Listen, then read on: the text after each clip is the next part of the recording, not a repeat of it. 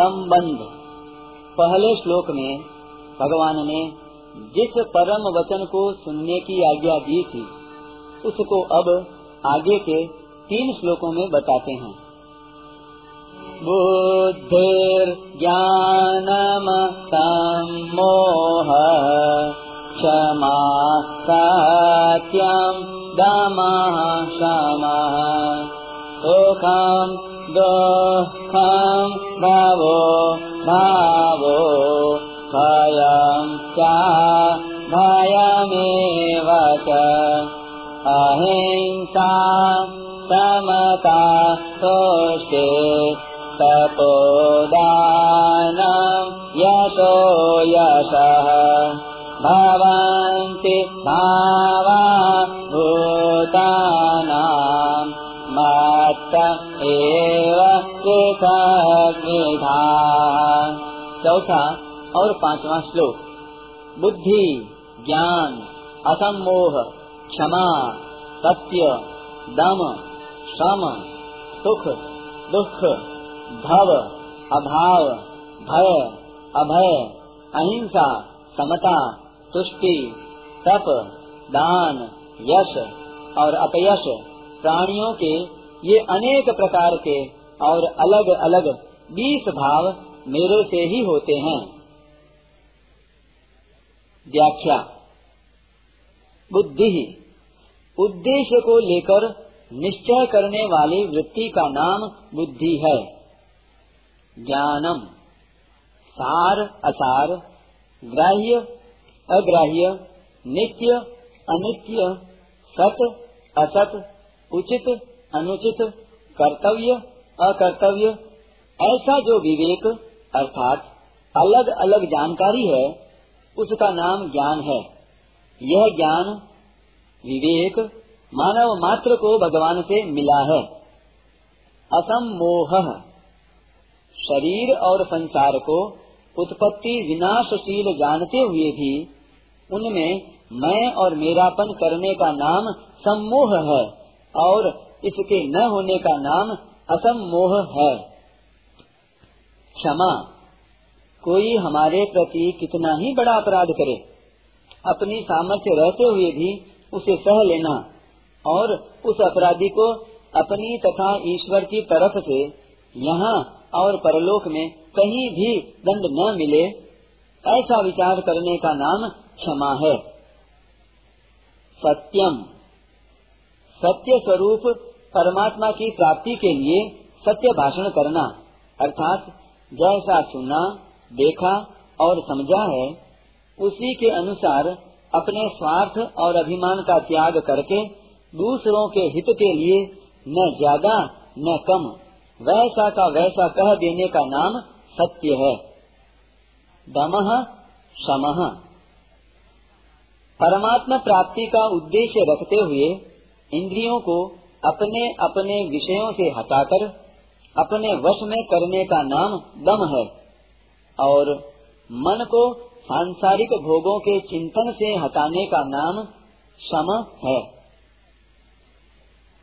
सुखम, दुखम। शरीर, मन इंद्रियों के अनुकूल परिस्थिति के प्राप्त होने पर हृदय में जो प्रसन्नता होती है, उसका नाम सुख है। और प्रतिकूल परिस्थिति के प्राप्त होने पर हृदय में जो अप्रसन्नता होती है, उसका नाम दुख है। भावो भाव। सांसारिक वस्तु, व्यक्ति, घटना, परिस्थिति, भाव आदि के उत्पन्न होने का नाम भव है और इन सब के लीन होने का नाम अभाव है।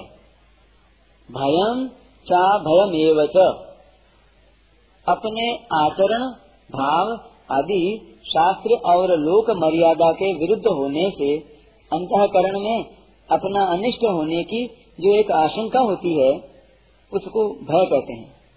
मनुष्य के आचरण, भाव आदि अच्छे हैं, वह किसी को कष्ट नहीं पहुंचाता। शास्त्र और संतों के सिद्धांत से विरुद्ध कोई आचरण नहीं करता तो उसके हृदय में अपना अनिष्ट होने की आशंका नहीं रहती। अर्थात उसको किसी से भय नहीं होता। इसी को अभय कहते हैं। अहिंसा, अपने तन, मन और वचन से किसी भी देश, काल, परिस्थिति आदि में किसी भी प्राणी को किंचन मात्र भी दुख न देने का नाम अहिंसा है। समता, तरह तरह की अनुकूल और प्रतिकूल वस्तु, व्यक्ति, घटना, परिस्थिति आदि के प्राप्त होने पर भी अपने अंतकरण में कोई विषमता न आने का नाम समता है। तुष्टि आवश्यकता ज़्यादा रहने पर भी कम मिले तो उसमें संतोष करना तथा और मिले ऐसी इच्छा का न रहना तुष्टि है। तात्पर्य है कि मिले अथवा न मिले, कम मिले अथवा ज़्यादा मिले, हर हालत में प्रसन्न रहना तुष्टि है।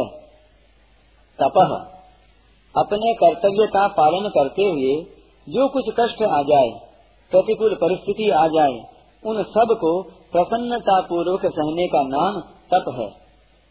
एकादशी व्रत आदि करने का नाम भी तप है। दानम। प्रत्युपकार और फल की किंचन मात्र भी इच्छा न रखकर प्रसन्नता पूर्वक अपनी शुद्ध कमाई का हिस्सा सतपात्र को देने का नाम दान है। यशो यश। मनुष्य के अच्छे आचरणों, भावों और गुणों को लेकर संसार में जो नाम की प्रसिद्धि, प्रशंसा आदि होते हैं, उनका नाम यश है। मनुष्य के बुरे आचरणों, भावों और गुणों को लेकर संसार में जो नाम की निंदा होती है, उसको अयश, अपयश कहते हैं। भवंती भावा भूतानाम मत एव पृथक विधा प्राणियों के ये पृथक पृथक और अनेक तरह के भाव मेरे से ही होते हैं। अर्थात उन सबको सत्ता, स्फूर्ति, शक्ति, आधार और प्रकाश मुझ लोक महेश्वर से मिलता है। तात्पर्य है कि तत्व से सबके मूल में मैं ही हूँ। यहाँ मत्त पद से भगवान का योग, सामर्थ्य, प्रभाव और पृथक विदा पद से अनेक प्रकार की अलग अलग विभूतियाँ जाननी चाहिए। संसार में जो कुछ विहित तथा निषिद्ध हो रहा है, शुभ तथा अशुभ हो रहा है, और संसार में जितने सद्भाव तथा दुर्भाव हैं, वह सब की सब भगवान की लीला है। इस प्रकार भक्त भगवान को तत्व से समझ लेता है तो उसका भगवान में अविकम्प योग हो जाता है, अर्थात अविचल योग हो जाता है। यहाँ प्राणियों के जो बीस भाव बताए गए हैं, उनमें बारह भाव तो एक एक हैं, यानी अकेले हैं, और वे सभी अंतकरण में उत्पन्न होने वाले हैं, और भय के साथ आया हुआ अभय भी अंतकरण में पैदा होने वाला भाव है। यहाँ प्राणियों के जो बीस भाव बताए गए हैं, उनमें बारह भाव तो एक एक हैं, यानी अकेले हैं, और वे सभी अंतकरण में उत्पन्न होने वाले हैं, और भय के साथ आया हुआ अभय भी अंतकरण में पैदा होने वाला भाव है, तथा बचे हुए सात भाव परस्पर विरोधी हैं। उनमें से भव, उत्पत्ति, अभाव, यश और अयश, ये चार तो प्राणियों के पूर्वकृत कर्मों के फल हैं। और सुख, दुख तथा भय, ये तीन मूर्खता के फल हैं। इस मूर्खता को मनुष्य मिटा सकता है। यहाँ प्राणियों के बीस भावों को अपने से पैदा हुए और अपनी विभूति बताने में भगवान का तात्पर्य है कि ये बीस भाव तो पृथक पृथक हैं, पर इन सब भावों का आधार मैं एक ही हूँ। इन सब के मूल में मैं ही हूँ।